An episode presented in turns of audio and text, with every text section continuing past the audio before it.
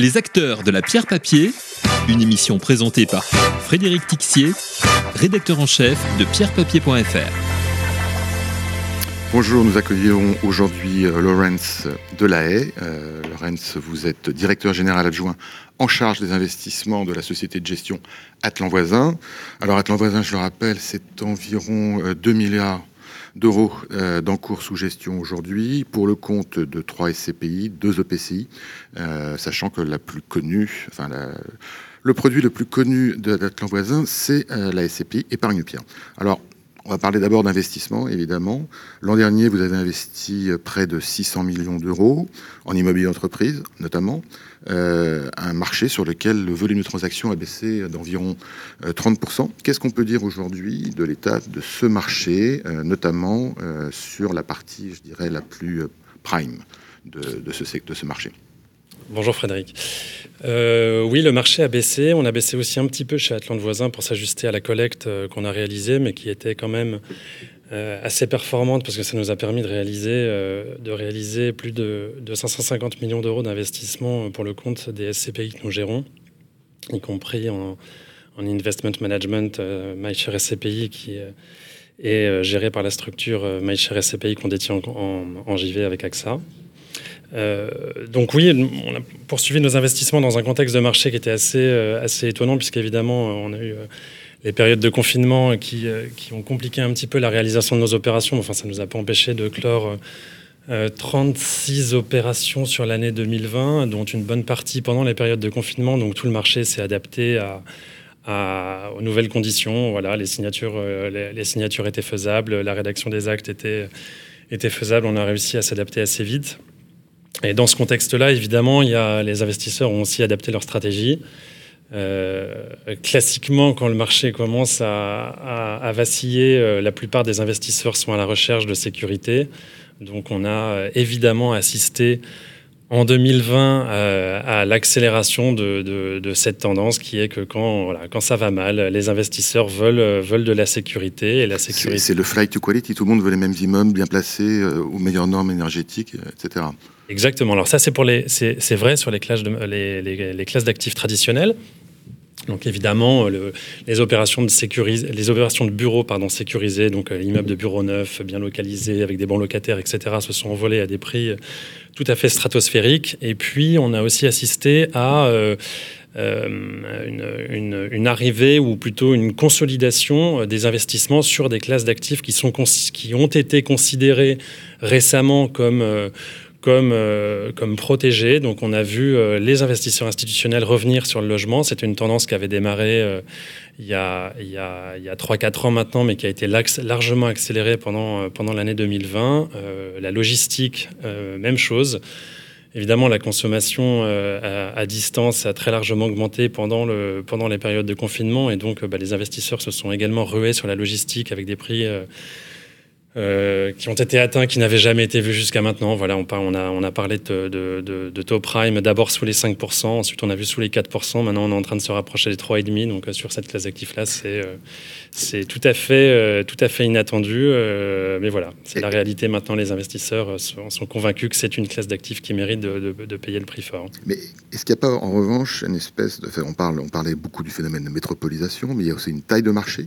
Est-ce que donc, à côté de ces actifs très bien placé dans les grandes métropoles européennes, il n'y a pas un, intérêt croissant pour euh, les marchés un peu plus étroits en, région, euh, sur lesquels vous êtes d'ailleurs en partie positionné, parce que là, les prix sont moins élevés aujourd'hui, il y a peut-être un volume qui peut augmenter. Euh, voilà, Est-ce que ce marché, il, est, dynamique aujourd'hui? Bon, comme tous les, comme tous les marchés d'immobilier d'entreprise, évidemment, les, régions ont moins performé en 2020. Mais euh, la baisse n'est pas aussi significative que celle qu'on a pu constater en Ile-de-France sur la demande placée. on finit l'année en région euh, avec un moins 39% de, de, de demandes placées, ce qui est quand même un petit peu, un petit peu mieux que ce qu'on qu'on a fait en, en Ile-de-France. Et puis surtout, il y a des disparités régionales qui sont, qui sont assez fortes, puisque même dans ce contexte-là, euh, il, y a des, il y a des régions qui font mieux que leur moyenne décennale. Je prends l'exemple de, de Aix-Marseille, qui par exemple a fait, euh, a fait mieux que sa moyenne, sa moyenne décennale. Nice-Sofia aussi. Ça a été beaucoup plus compliqué pour des marchés comme, comme Toulouse et pour Lille. Bon, Toulouse, on se doute bien qu'avec les conséquences de la crise sur le secteur aéronautique, c'est un marché qui a été, très délicat en, 2020, mais, on, continue à trouver des marchés euh, en région qui sont, euh, enfin, dont les fondamentaux sont, euh, sont, sont, performants. Vous avez des taux de vacances qui sont, qui sont assez bas. Vous n'avez pas eu de développement spéculatif qui fait que vous, vous, ne, vous ne trouvez pas de situation de suroffre comme on peut en trouver dans certains marchés de l'île de France. Paris intramuros a été relativement protégé puisque évidemment il n'y a pas de foncier, donc, euh, donc on travaille quasiment euh, à ISO, euh, à ISO stock.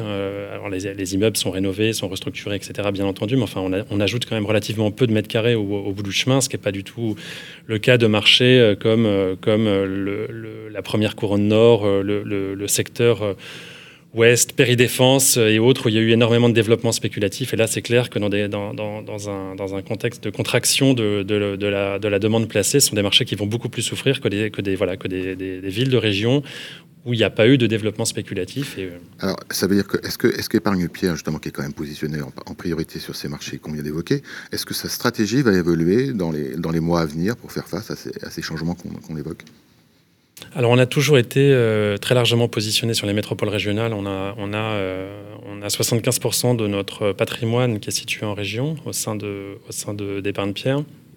Donc évidemment, on a, continué, on a, on a l'intention de continuer à investir sur ces marchés régionaux euh, auxquels on, croit particulièrement en, poursuivant, comme je vous disais, l'étude secteur par secteur. Voilà, c'est clair que aller aujourd'hui euh, dans le secteur euh, à Toulouse, sur le, sur le secteur euh, aéroportuaire de Toulouse, c'est peut-être un petit peu délicat, même si on a fait un gros investissement en 2020 en achetant le, centre de recherche en oncologie de Pierre Fabre. C'est un actif qui est tout à fait différent puisque c'est un actif mixte bureau et laboratoire et on n'est pas du tout exposé au secteur aéronautique puisqu'on est au secteur, on est sur le secteur de la santé qui lui a été plébiscité par le marché en 2020. on, peut, on peut regarder le à ce titre la collecte de Pierre Val Santé, qui a été la, la, ah oui, la, première, collecte. Mais ça veut, ça veut, dire que vous changez quand même de secteur. Enfin, vous élargissez. Est-ce que vous allez sur la logistique Est-ce que vous allez sur d'autres classes d'actifs?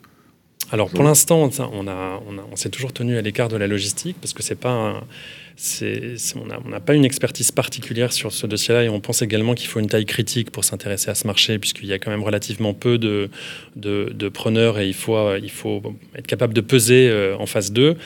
Euh, maintenant, quand, vous me demandiez ce qu'on a l'intention de faire sur Épargne Pierre, donc on a l'intention de poursuivre nos investissements sur les métropoles régionales et on a aussi l'intention de quand même diversifier euh, notre, notre allocation euh, sur des classes d'actifs alternatives. Donc, euh, les classes d'actifs alternatifs, c'est euh, l'hébergement au sens large, où vous pouvez trouver du co-living, où vous pouvez trouver de la résidence gérée. Où, il y a le secteur de la santé aussi. Pour l'instant, on n'a pas, on intégré ce marché-là, mais c'est, on, a des rencontres pour, pour essayer de comprendre un peu mieux ce secteur et pouvoir y prendre position prochainement. Et puis, on est en train de faire une opération en co-investissement euh, avec un de nos homologues de la place sur, une, sur euh, un portefeuille d'hôtellerie de plein air aussi. Donc euh, voilà, on a l'intention de, de, Le spécialiste du sujet, c'est Sophie Di, je crois. Mais bon, je ne sais pas si c'est de vous évoquer. Mais ça veut dire quoi? Ça veut dire qu'en termes, parce que la, question que se posent évidemment les, les souscripteurs de SCPI, c'est est-ce que, est-ce que vous êtes en, mesure de maintenir les rendements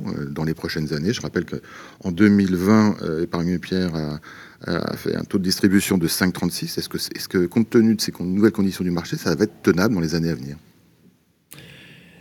Il faut, euh, je ne sais pas si c'est euh, un, objectif absolument impératif que de, maintenir, euh, que de maintenir ce niveau de distribution. Il faut prendre en compte la réalité du marché. La réalité du marché aujourd'hui, c'est que les investissements sécurisés, totalement sécurisés, ne rapportent rien. Placez votre argent sur un livret A ou en assurance vie, euh, vous allez, vous n'allez même pas euh, compenser l'inflation. Donc, euh, donc le rendement des SCPI d'Atlante de, voisin, qui aujourd'hui est clairement positionné à, un niveau très élevé, est largement supérieur à, la rémunération d'un placement sans risque. Donc, à mon sens, on, ce ne serait pas dramatique de baisser, de baisser un petit peu nos rendements pour, euh, euh, euh, puisque voilà, on, reste de toute façon très largement supérieur à ce qu'offrent les placements sans risque. Le marché est très cher. comme je disais, on n'a pas l'intention d'aller concurrencer nos homologues qui achètent des immeubles neufs à Paris ou en première couronne avec des baux de 12 ans loués aux sociétés du CAC 40 sur des taux qui sont entre 3 et 4 Ça n'est pas, pas la typologie d'investissement qu'on fait. Donc, il y a une possibilité que les, rendements continuent à fluctuer, entre 5 et 5,5 euh, euh, chez, euh, Épargne Pierre, pour Épargne Pierre. On verra en fonction des opportunités de marché. On n'est pas contraint d'acheter de, d'acheter les, actifs qui se présentent pour placer notre collecte à tout prix on essaye d'anticiper euh, évidemment le, rythme de notre collecte et puis on a un ancrage régional qui nous permet aussi de, trouver des opportunités qui sont euh, un peu en dehors des grands, euh, des grands brokers parisiens et qui nous permettent de continuer à avoir des performances qui sont, qui sont assez significatives. On a encore d'autres leviers aussi pour maintenir ces rendements. La, avec la plus-value, la plus-value j'imagine. Alors non, puisque Épargne Pierre, ça a été créé en 2013, donc, donc le, le, patrimoine, le patrimoine est assez jeune euh, et, justement, on ne souhaite pas, on pourrait évidemment sur les, premières opérations qu'on a achetées, même les opérations qu'on a achetées il y a deux ans, on pourrait vendre et, faire de la plus-value. Ce n'est pas du tout notre objectif.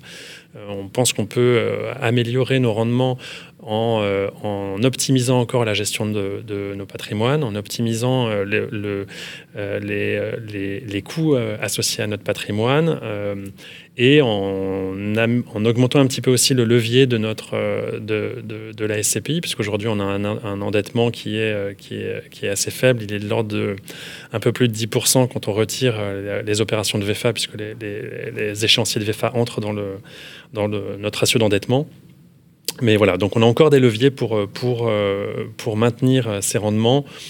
ensuite, voilà, vous l'avez vu, en, 2020, on a adopté quelques mesures pour pour protéger nos locataires, on a dû renoncer à un, petit peu de loyer ou, ou, différer des loyers de la part de nos locataires commerce, par exemple. Donc l'année 2021, on n'est pas complètement à l'abri de devoir encore faire des efforts significatifs auprès des locataires commerciaux, par exemple. D'accord, on a bien compris que le rendement était sous contrôle. Euh, Laurence Delahaye, je vous remercie. Merci à vous Frédéric. Les acteurs de la pierre papier, une émission présentée par Frédéric Tixier, rédacteur en chef de pierrepapier.fr.